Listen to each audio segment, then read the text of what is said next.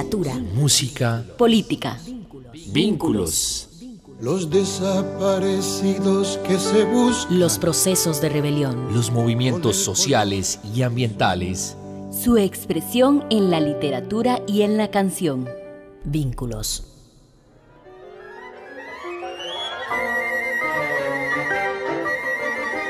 ¿Qué tal si deliramos por un ratito? ¿Qué tal si clavamos los ojos más allá de la infamia para adivinar otro mundo posible?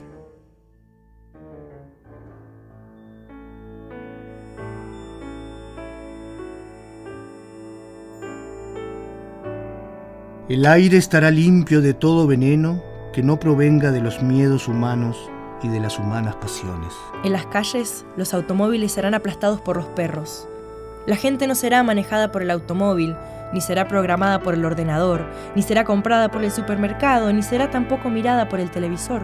El televisor dejará de ser el miembro más importante de la familia y será tratado como la plancha o el lavarropas.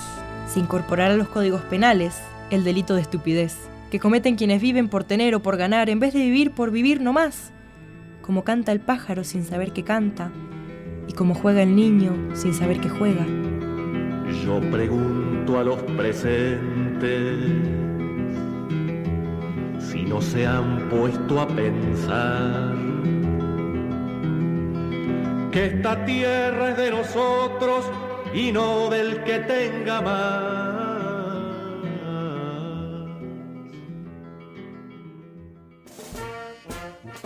En ningún país irán presos los muchachos que se nieguen a cumplir el servicio, sino los que quieran cumplirlo. Nadie vivirá para trabajar, pero todos trabajaremos para vivir. Me matan si no trabajo y si trabajo me matan. Me matan si no trabajo y si trabajo me matan. Siempre me matan, me matan, ay, siempre me matan, siempre me matan, me matan, ay, siempre me matan. Los economistas no llamarán nivel de vida al nivel de consumo, ni llamarán calidad de vida a la cantidad de cosas. Los cocineros no creerán que a las langostas les encanta que las hiervan vivas. Los historiadores no creerán que a los países les encanta ser invadidos. Los políticos no creerán que a los pobres les encanta comer promesas. En mi país, qué tristeza, la pobreza y el rencor. Dice mi padre que ya llegará desde el fondo del tiempo otro tiempo y me dice que el sol brillará sobre un pueblo que sueña labrando su verde solar. La solemnidad se dejará de creer que es una virtud y nadie, nadie tomará en serio a nadie. Que no sea capaz de tomarse el pelo. La muerte y el dinero perderán sus mágicos poderes. Y ni por defunción ni por fortuna se convertirá el canalla en virtuoso caballero. La comida no será una mercancía. Ni la comunicación un negocio. Porque la comida y la comunicación son derechos humanos. Nadie morirá de hambre porque nadie morirá de indigestión. Los niños de la calle no serán tratados como si fueran basura porque no habrá niños de la calle. Los niños ricos no serán tratados como si fueran dinero, porque no habrá niños ricos. La educación no será el privilegio de quienes puedan pagarla. Y la policía no será la maldición de quienes no puedan comprarla. La justicia y la libertad, hermanas y amesas condenadas a vivir separadas, volverán a juntarse bien pegaditas, espalda contra espalda. En Argentina, las locas de Plaza de Mayo serán un ejemplo de salud mental. Porque ellas se negaron a olvidar en los tiempos de la amnesia obligatoria.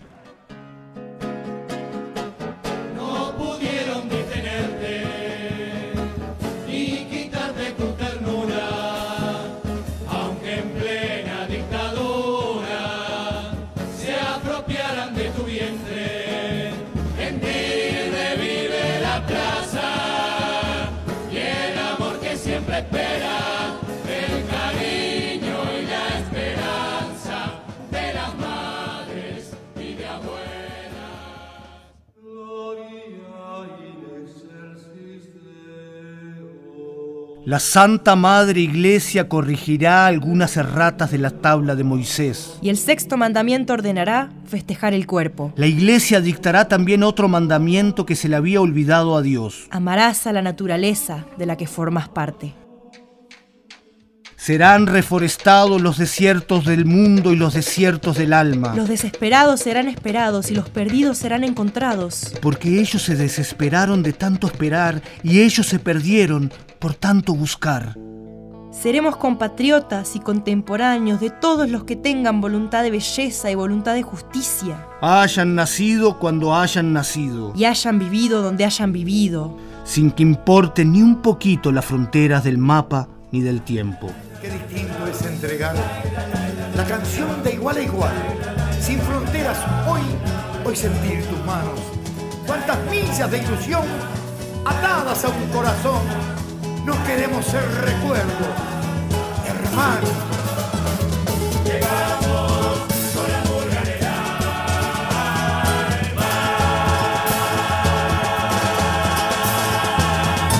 Seremos imperfectos. Porque la perfección seguirá siendo el aburrido privilegio de los dioses. Pero en este mundo, En este mundo chambón y jodido, seremos capaces de vivir cada día como si fuera el primero, y cada noche como, si fuera la última.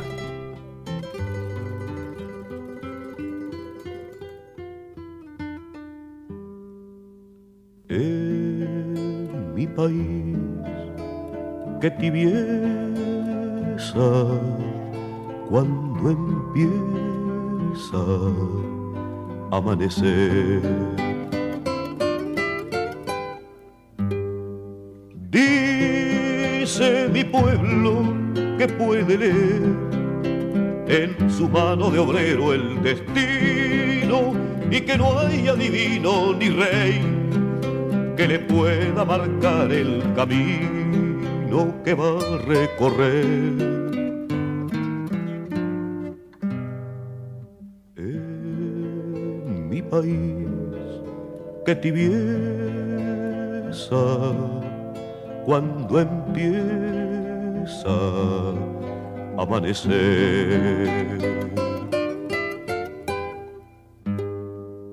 En mi país somos miles y En miles mi de país y de brillará, yo lo sé, el sol del pueblo arderá nuevamente gigante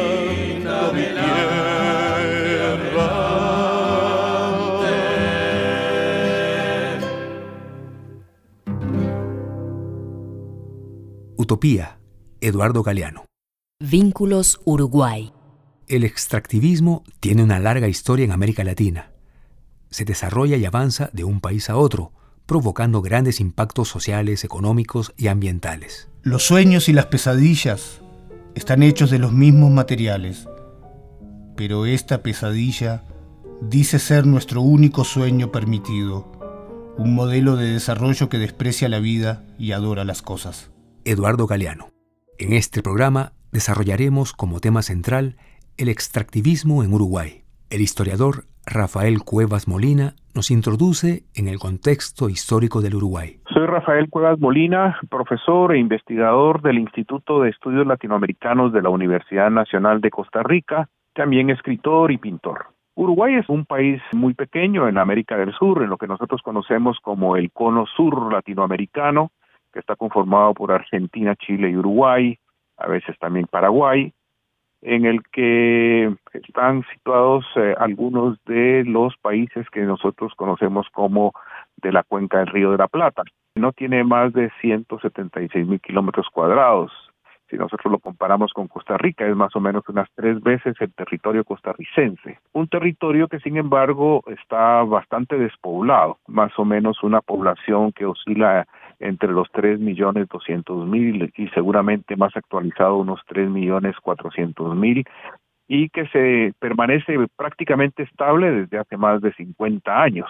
Esto, entre otras razones, porque el Uruguay es un país en el que algunas de las tendencias demográficas contemporáneas llevan al decrecimiento o al estancamiento de la población se han manifestado ahí desde mediados del siglo pasado, desde el siglo XX. Bastante homogénea desde el punto de vista étnico-cultural y con índices de equitatividad o de homogeneidad económica y social que constituyen un referente para el resto de América Latina. Uruguay tiene una historia que respalda o que es antecedente de todo esto que yo estoy mencionando aquí en relación con sus características de país de desarrollo medio alto, e incluso desde los tiempos iniciales de su periodo como república, cuando José Gervasio Artigas, su héroe nacional, que tuvo una, un breve tránsito por la administración política, impulsó ya en ese momento, estamos hablando de la primera mitad del siglo XIX, una serie de políticas sociales, podríamos decir hoy, que fueron eh, de avanzada en su tiempo. Entre otras, el intento de hacer una reforma agraria que privilegiara a aquellos que tenían desventaja social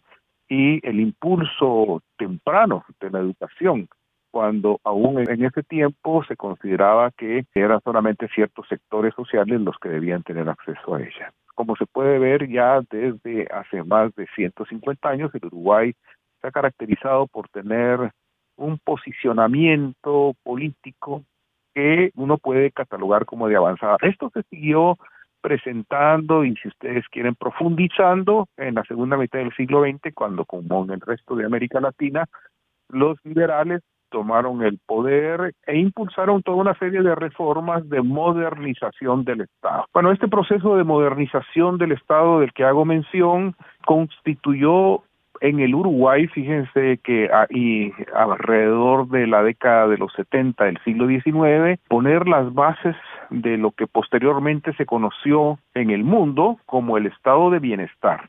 Si nosotros hacemos una comparación, por ejemplo, con Costa Rica, el estado de bienestar como tal, aunque tiene sus raíces antes, empieza a construirse a partir de la década del 40 del siglo XX. En cambio, en Uruguay se van poniendo las bases incluso desde el siglo XIX y impulsan toda una serie de leyes que constituyeron un hito no solamente en América, en términos generales, estoy diciendo América y no solamente América Latina, eh, sino en el mundo. Por ejemplo, la ley del divorcio. En Uruguay desde principios del siglo XIX hubo una ley que permitía el divorcio y eh, una ley también que permitía el voto femenino. Recuérdense que en otras partes no fue sino hasta mediados del siglo XX cuando eso fue posible. Una conquista entonces que en el Uruguay eh, estuvo presente desde inicios del siglo XX. Esto nos da una idea de cómo el Uruguay ha sido un país que ha estado a la vanguardia de procesos de transformación que uno puede catalogar como progresista. Esto estuvo respaldado también por una incorporación al mercado internacional en el cual eh, el país eh, fundamentalmente se perfiló como un exportador de lana y carne. Entonces, eh, esto le dio a, al Uruguay una, un sustento económico que le permitió tener también una sociedad en la cual, a diferencia de lo que pasaba con el resto de América Latina, no había tan marcadas diferencias sociales y además esto acompañado por la construcción de un nacionalismo que permitía tener una concepción unitaria de la nación lo cual le llevó a ser una, un país muy estable políticamente, económicamente muy bien sustentado, que entonces hacía de este prácticamente un lugar que estaba a la vanguardia no solo de América Latina, sino inclusive del mundo. Continuamos escuchando al historiador Rafael Cuevas Molina. Uruguay en eh, hasta los años 20 tuvo un nivel de vida que era similar, a veces superior al de países europeos. Y esto motivó también que, este, dado los conflictos bélicos que tenían lugar en este continente, digo en Europa, eh, hubiese un proceso de migración acentuado desde finales del siglo XIX que se profundizó en las dos guerras mundiales y posteriormente con la guerra civil española, que trajo una oleada sobre todo de migrantes eh, italianos que llegaron a constituir hoy en día, por ejemplo, sus descendientes prácticamente la mitad de la población uruguaya.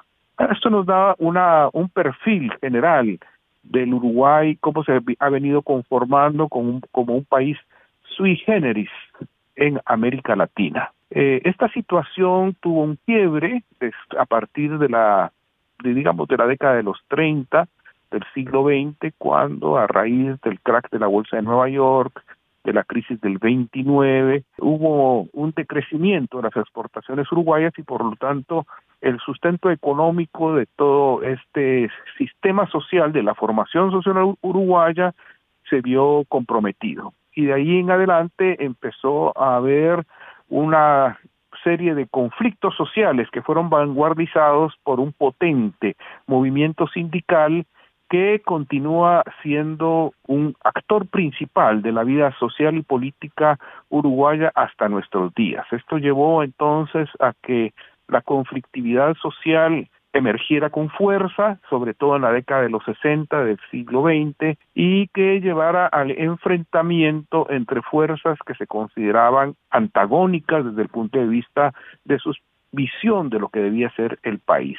Recuérdese que ya estoy hablando de un periodo de la historia latinoamericana en la cual la resolución de los conflictos sociales que eran virulentos en toda América Latina y que apostaban por la, el cambio estructural siguiendo el modelo de la Revolución cubana que se había realizado en 1959, impusieron la doctrina de la seguridad nacional que implicó que toda América Latina se tachonara de dictaduras y autoritarismo militar. Y Uruguay no fue una excepción. En 1973 fue elegido presidente Bordaberry, quien este, después de un tiempo instituyó una dictadura cívico-militar que duró hasta el año 1985 y que tuvo todas las características que nosotros conocemos de las dictaduras militares que dejaron a América Latina con una serie de heridas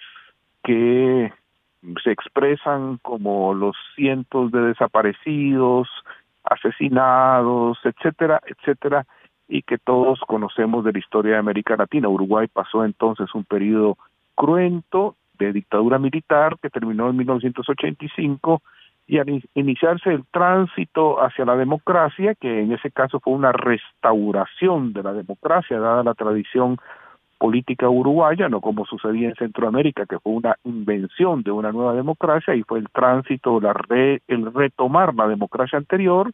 En el Uruguay subieron al poder y se alternaron el bipartidismo expresado en los tradicionales partidos blanco y colorado, que son los que de alguna manera durante el último tercio del siglo XIX y la primera mitad del siglo XX habían construido ese país. Vínculos Uruguay. Eh, las circunstancias nuevas de, en el periodo democrático en Uruguay eh, no han sido igualmente satisfactorias que lo que había sido su historia hasta antes del golpe de Estado o incluso un poco antes, hasta ese momento que yo hablé de crisis del 29 en este segundo periodo de la historia uruguaya, que va del 85 hasta nuestros días, entonces eh, el Uruguay ha tenido problemas ya para encontrar nichos de mercado, para poder eh, sustentar sus eh, políticas sociales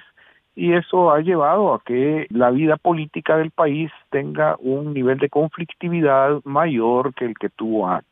El movimiento sindical sigue siendo muy fuerte a diferencia de las tendencias que se presentan en el resto del mundo y de América Latina que dejan al sindicalismo en una posición de debilidad y si se quiere secundaria dentro de la vida política del país. Ahí las centrales de trabajadores, sobre todo la coalición PITS-TNT, tienen una un posicionamiento importante y tienen un protagonismo importante en el país. Esto aunado a que desde la década de los 70 en el país se conformó una coalición de partidos de izquierda y progresistas que lleva el nombre de Frente Amplio.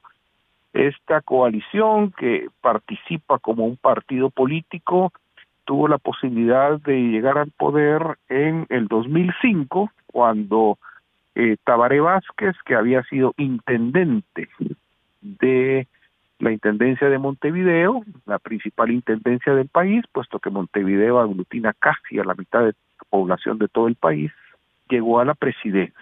Tabaré Vázquez impulsó algunas medidas importantes, es un socialista, fue miembro del Partido Socialista y como tal parte del Frente Amplio y posteriormente el Frente Amplio siguió en el poder con la elección de José Pepe Mujica, que es un personaje que como todos ustedes saben se ha convertido en un referente del pensamiento progresista y de izquierda del mundo. Cuánta basura, cuánta riqueza, cuánto esfuerzo humano, cuánta cosa tiramos desperdiciando energía y esfuerzo humano, precisamente porque lo fundamental no es la felicidad humana o la vida humana, sino la acumulación escuchábamos a José Mujica, expresidente de Uruguay. Continuamos escuchando a Rafael Cuevas Molina. El Frente Amplio estuvo 15 años en el poder y posteriormente, hace dos años, fue eh, sustituido por el Partido de los Blancos, el Partido Nacional, que actualmente se encuentra en el poder. Hay que mencionar que el, Uruguay en el periodo del Frente Amplio impulsó toda una serie de políticas que han constituido referente para el progresismo y la izquierda latinoamericana. Por ejemplo, este se legalizó la marihuana, este hubo una serie de leyes de apertura hacia los grupos LGTBIQ+, y otro tipo de medidas que lo ponen como un referente en relación con eh, este tipo de legislación en el mundo. Sin embargo, el, los gobiernos del Frente Amplio han tenido la misma debilidad que otros gobiernos progresistas y de izquierda latinoamericanos del siglo XXI, y es que no han podido transformar su matriz productiva y han seguido asentándose en el extractivismo, que es la base de sus exportaciones que permiten en última instancia sustentar sus políticas sociales. En ese sentido, el cultivo de la soya y eh, de especies maderables, especialmente el eucalipto, se ha desarrollado llegando incluso en algún momento a competir con lo que ha sido su perfil tradicional de producción y de exportaciones, que es la ganadería, fundamentalmente. Un país que es referente en cuanto a su nivel y calidad de vida, escolaridad, alfabetismo, etcétera, y que lo sitúa entonces como un ejemplo de lo que se puede hacer en un país en el que, en términos generales, quitando ese paréntesis de dictadura, se puede hacer cuando el Estado de Derecho tiene instituciones fuertes y permite eh, que eh, cada eh, hayan políticas de Estado que son impulsadas por uno u otro partido independientemente de su orientación ideológica. Estos son tiempos de desmantelamiento del Estado en América Latina. La hora de la verdad. Zapatero a tus zapatos. El Estado solo merece existir para pagar la deuda externa y para garantizar la paz social lo que en buen romance significa vigilar y castigar.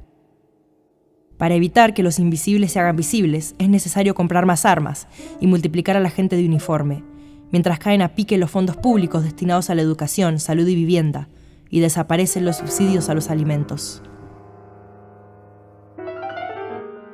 Eduardo Galeano.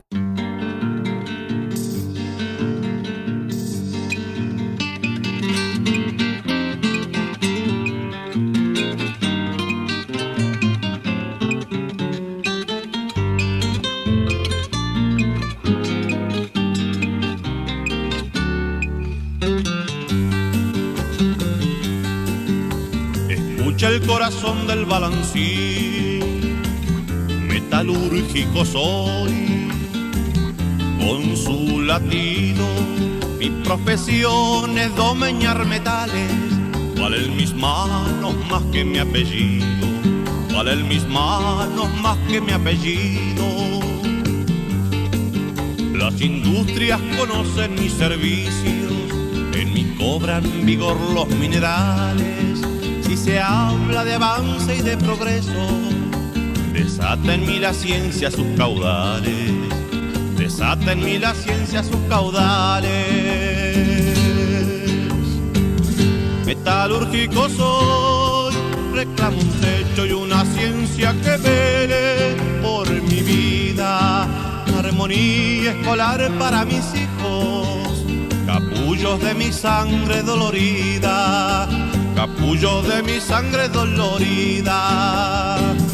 Metalúrgico soy, hierro y acero, soy estaño, aluminio, bronce y cobre dulce aleación de aromas industriales para que huela mejor el mundo pobre, para que huela mejor el mundo pobre.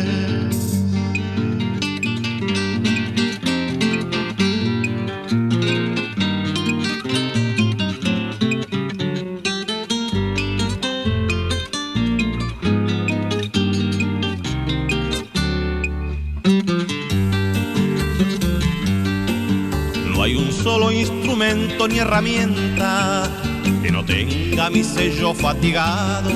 Es mi deber social, destino de hombre, vivir sin bienestar y arremangado. Vivir sin bienestar y arremangado. Anda y desanda su camino el torno. Se ve chispear la piedra que esmerila. La guillotina decapita un brazo la justicia cierra su pupila. La justicia cierra su pupila. Metalúrgico soy, reclamo un techo y una ciencia que vele por mi vida. Armonía escolar para mis hijos, capullos de mi sangre dolorida, capullos de mi sangre dolorida. Metalúrgico soy, hierro y acero, soy estaño, aluminio, bronce y cobre, dulce aleación de aromas industriales, para que huela mejor el mundo pobre, para que huela mejor el mundo pobre, para que huela mejor el mundo pobre.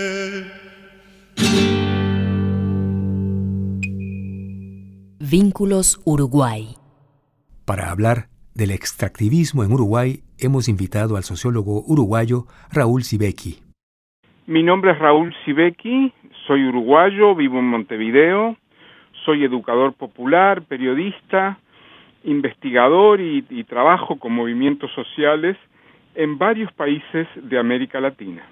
Llamamos extractivismo de un modo un poco simplificado, un poco popular, digamos, porque se ha popularizado el concepto, aquel modo de la economía, de funcionar la economía, que los especialistas llaman acumulación por desposesión o por despojo, que es esta forma económica que sobreutiliza los bienes comunes, el agua, la tierra, el aire, las montañas, los ríos y las llanuras, los sobreutiliza para acumular capital. O sea, convierte los bienes comunes, la naturaleza, en mercancías. Entonces este es un modelo que se ha implementado a caballo del neoliberalismo en los últimos 30 años, que es heredero del viejo modelo colonial, pero actualizado, y básicamente es los monocultivos en Sudamérica, en la zona donde yo vivo, Argentina, Brasil, Uruguay, Bolivia, Paraguay, la soja, los grandes monocultivos de soja, o bien los monocultivos de cualquier otro tipo, como lo llaman las plantaciones de árboles para la celulosa, pero también la minería a cielo abierto, también las grandes obras de infraestructura, enormes represas que inundan, que dejan a la población sin agua, o también le llamamos extractivismo urbano a este modelo que es la especulación inmobiliaria urbana que moderniza los centros de las ciudades y traslada a la población a las periferias.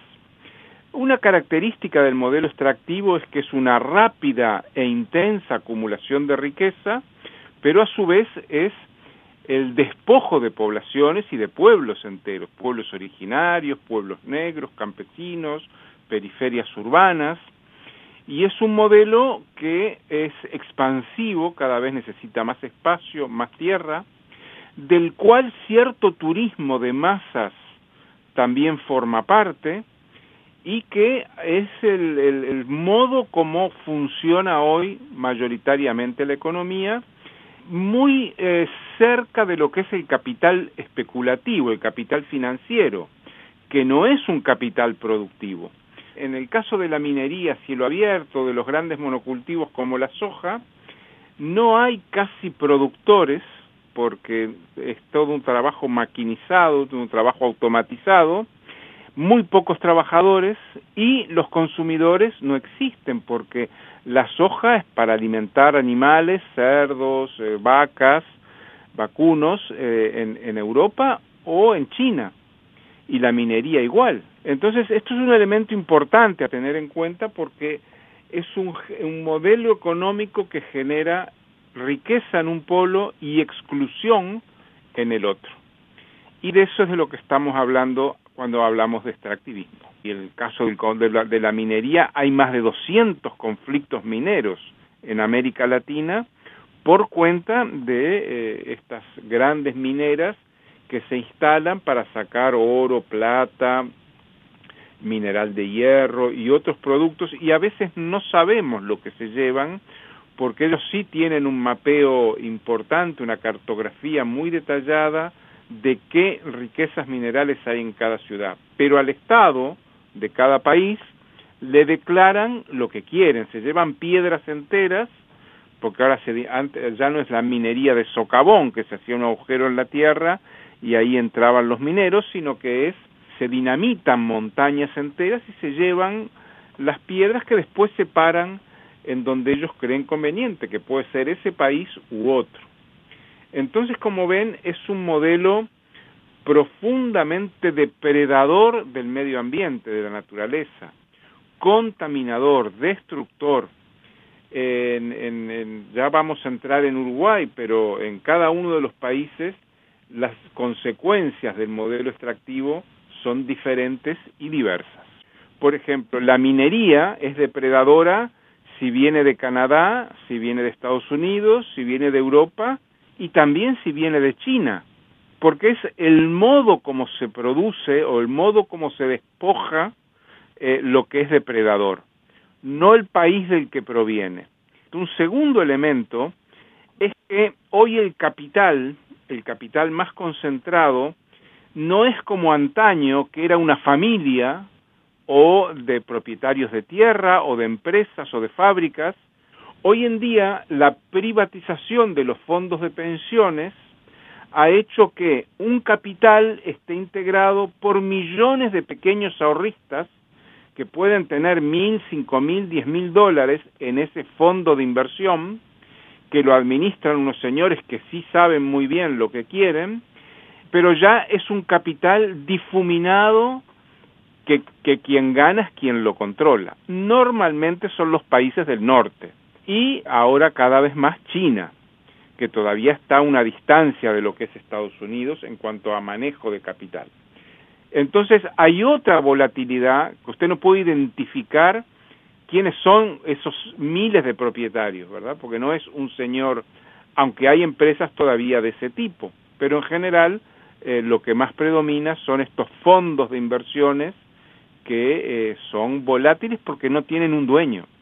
Pero hay un tercer aspecto de la volatilidad que ya me meto en el tema de la soja. Por ejemplo, los, los plantadores de soja, llaman pools de siembra, no compran la tierra, la rentan. No compran máquinas cosechadoras o cultivadoras, las rentan. Entonces lo único que compran es el paquete tecnológico de Monsanto, que es las semillas, que son semillas que además no se pueden utilizar para un nuevo cultivo porque son se hacen se vuelven estériles y los agroquímicos que los campesinos le llaman agrotóxicos. Entonces ellos siembran, alquilan, por ejemplo, 500 hectáreas, la llenan de soja, si les va bien siguen, pero si no les va bien en ese lugar por las razones que sea, emigran a otro lugar. Entonces es un capital especulativo, ¿por qué? Porque en tres, cuatro meses ya amortizan el gasto que, que han tenido, que no es inversión, porque la inversión se entiende en la vieja fábrica cuando el propietario compraba una tierra, levantaba un edificio sobre esa tierra, compraba máquinas, las instalaba, las ponía a producir y traía trabajadores y materias primas para eh, hacer la producción. Entonces yo creo que aquí hay un cambio radical del modelo. Hoy un cultivador de soja, si el clima empeora o si tiene problemas sociales o denuncias por contaminación, se puede ir a otra región o a otro país y no deja nada en ese lugar porque todo lo que utilizó era alquilado por poco tiempo.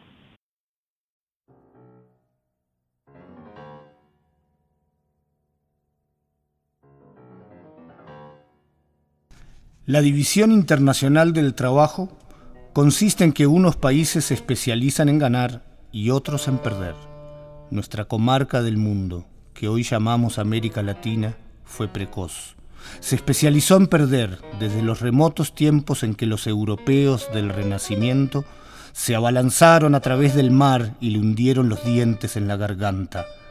Pasaron los siglos y América Latina perfeccionó sus funciones pero la región sigue trabajando de sirvienta, continúa existiendo al servicio de las necesidades ajenas, como fuente y reserva del petróleo y el hierro, el cobre y la carne, las frutas y el café, las materias primas y los alimentos con destino a los países ricos, que ganan consumiéndolos mucho más de lo que América Latina gana produciéndolos. Eduardo Galeano ¿Qué tipo de extractivismo hay en Uruguay? ¿Qué conflictos y recursos ambientales afecta? Continuamos escuchando a Raúl Sibeki. Uruguay desde hace 20 años exactamente es un cada vez mayor productor de soja. Y a su vez también desde hace 30 años es un productor de celulosa. Eh, tenemos eh, una parte importante de la tierra dedicada a la soja y a las plantas, a las plantaciones, a las grandes plantaciones de eucaliptus. El eucaliptus es una planta que consume mucha agua y que están normalmente en esta zona hay mucha agua, pero en algunos lugares el agua empieza a escasear por cuenta de que hay enormes cantidades de eucaliptos planteados. Y aunque estamos encima de uno de los acuíferos más importantes del mundo, el acuífero guaraní, eh, tenemos eh, lugares en donde el agua escasea. Más importante que eso es que hace nueve años exactamente, en 2013, uno había el grifo del agua y un buen día el agua empezó a salir verde. En Uruguay el agua, que era el agua del río Santa Lucía, era un agua de excelente calidad, que se bebía y era un agua de un frescor y de una cristalinidad, eh, de, una pureza enorme. Hoy el agua esa ya no es potable, se han tenido que comprar enormes cantidades de carbón activado para filtrar el agua, la empresa estatal de, aguas, eh, OCE se llama, que eh, ha reconocido que esa agua ya no es, eh, no tiene calidad. ¿Y eso por qué? Porque los grandes cultivos de soja, así como otras eh, iniciativas empresariales como la, lechería a gran escala, generan, producen mucho, vuelcan mucho fósforo a las nacientes de las aguas, o sea, los químicos con los que se riegan las, las plantaciones de soja, eh, con la lluvia terminan en los ríos y los ríos están contaminados. En el verano, cuando hace mucho calor, las hermosas playas del Uruguay están llenas de algas verdes y no se puede uno bañar porque son algas tóxicas y eso es producto de esta enorme contaminación que tenemos a través de, sobre todo de la producción de soja. Uruguay es un exportador neto de soja junto con Brasil, con Argentina, Paraguay y Bolivia, son lo que llamamos aquí las Repúblicas Unidas de la Soja, porque está a la par de Estados Unidos, en que es el principal cultivador de soja del mundo en cuanto a la cantidad de, eh, toneladas de soja que se producen. Pero además, eh, la soja requiere esos agroquímicos, esos agrotóxicos que he mencionado, que pertenecen a las grandes empresas multinacionales como Singenta también, Monsanto, y los, el avance del cáncer en algunos países como Uruguay ha sido importante. Nuevos tipos de cánceres, ¿verdad?, que están haciendo estragos en la población rural. Entonces lo que tenemos es una, un rápido enriquecimiento de algunos intermediarios, porque la soja no la cultivan campesinos, la, la cultivan grandes cultivadores, ¿verdad?, que no son propietarios, como mencioné, de nada, eh, ese, ese enorme crecimiento de la producción de soja ha desembocado en una creciente contaminación del suelo y en enfermedades, que es lo que hoy sufre eh, la población rural básicamente. Todos los gobiernos que ha habido en Uruguay han apoyado eh, los monocultivos, tanto la soja como el eucalipto. ¿Por qué? porque el Estado quiere tener ingresos y los gobiernos no quieren tener problemas de caja y eh, creen que ese modelo es el más adecuado y no están dispuestos a atravesar un conflicto con el gran capital este, para eh, resolver este enorme problema de la contaminación que producen los agroquímicos. Entonces los gobiernos se han limitado, en general presionados por estudios académicos, por las universidades, por la movilización de campesinos, a limitar qué, a poner eh, una reglamentación de qué, de el, uso de los de los agroquímicos que se riegan con avionetas y con unos camiones que tienen unas unas lanzan lanzan los químicos que llaman mosquitos porque se parecen a un mosquito, tienen unas patas así largas entonces, eh, que son ruedas este, enormes, entonces han limitado, por ejemplo, a tantos metros de una escuela o de un centro poblado no se puede eh, fumigar. Pero las fumigaciones siguen, a veces en general se, se, tiende a respetar esas limitaciones, pero a veces no. O a veces, aunque se respeten, el viento es muy fuerte y se lleva el producto de las fumigaciones o si hay campesinos que cultivan de forma orgánica, de forma agroecológica y no utilizan químicos, eh, sus, sus cultivos terminan siendo contaminados por los cultivos transgénicos, ¿verdad? Que ya de por sí son un gran problema.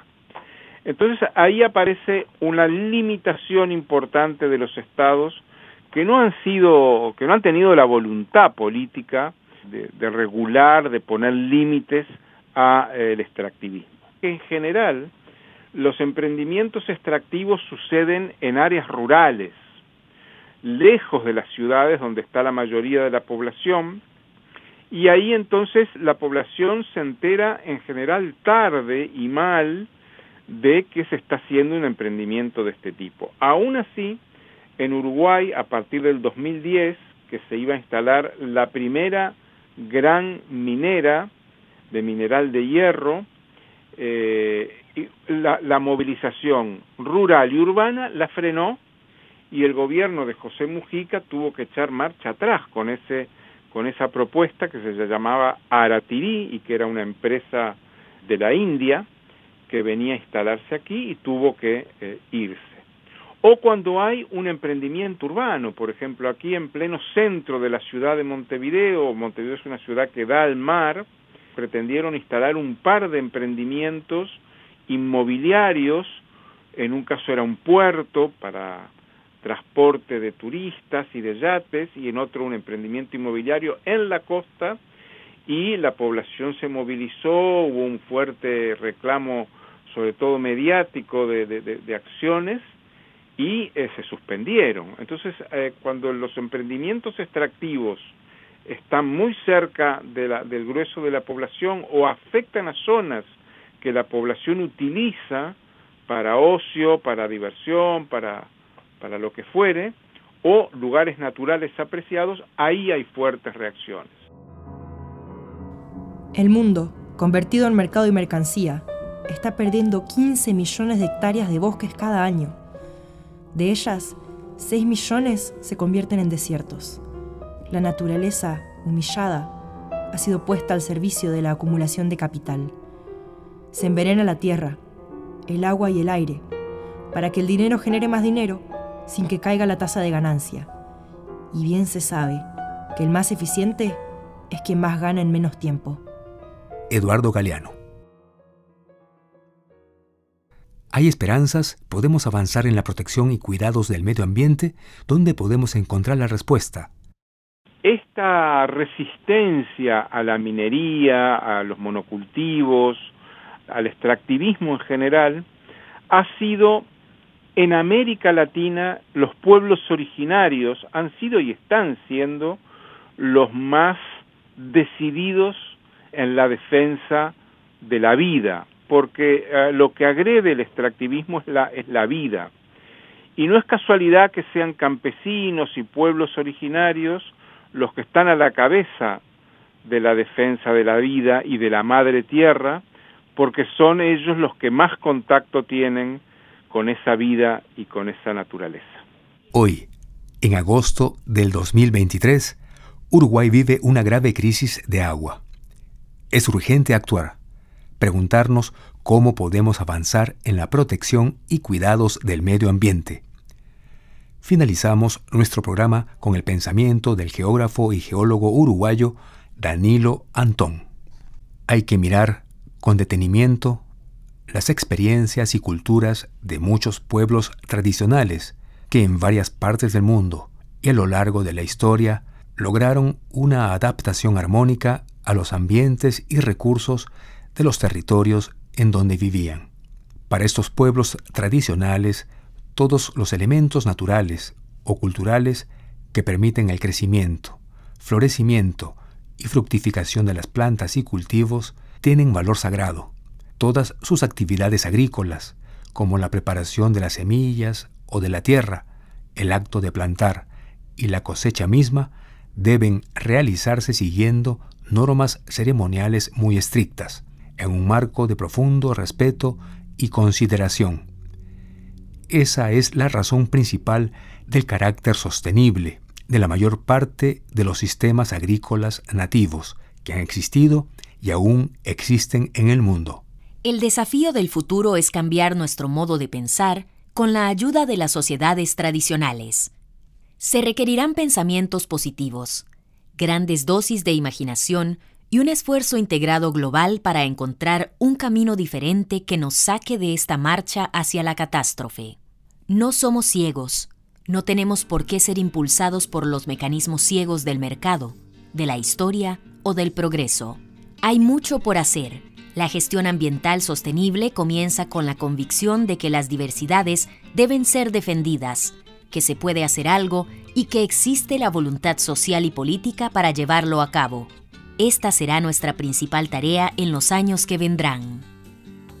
Metalúrgico soy, hierro y acero, soy estaño, aluminio, bronce y cobre, dulce aleación de aromas industriales, para que huela mejor el mundo pobre, para que huela mejor el mundo pobre, para que huela mejor el mundo pobre.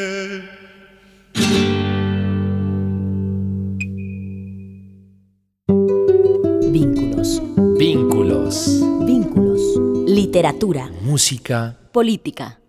Vínculos. Expertos invitados. Doctor Rafael Cuevas Molina, historiador, escritor y pintor. Doctor Raúl Sibeki, educador, periodista e investigador uruguayo.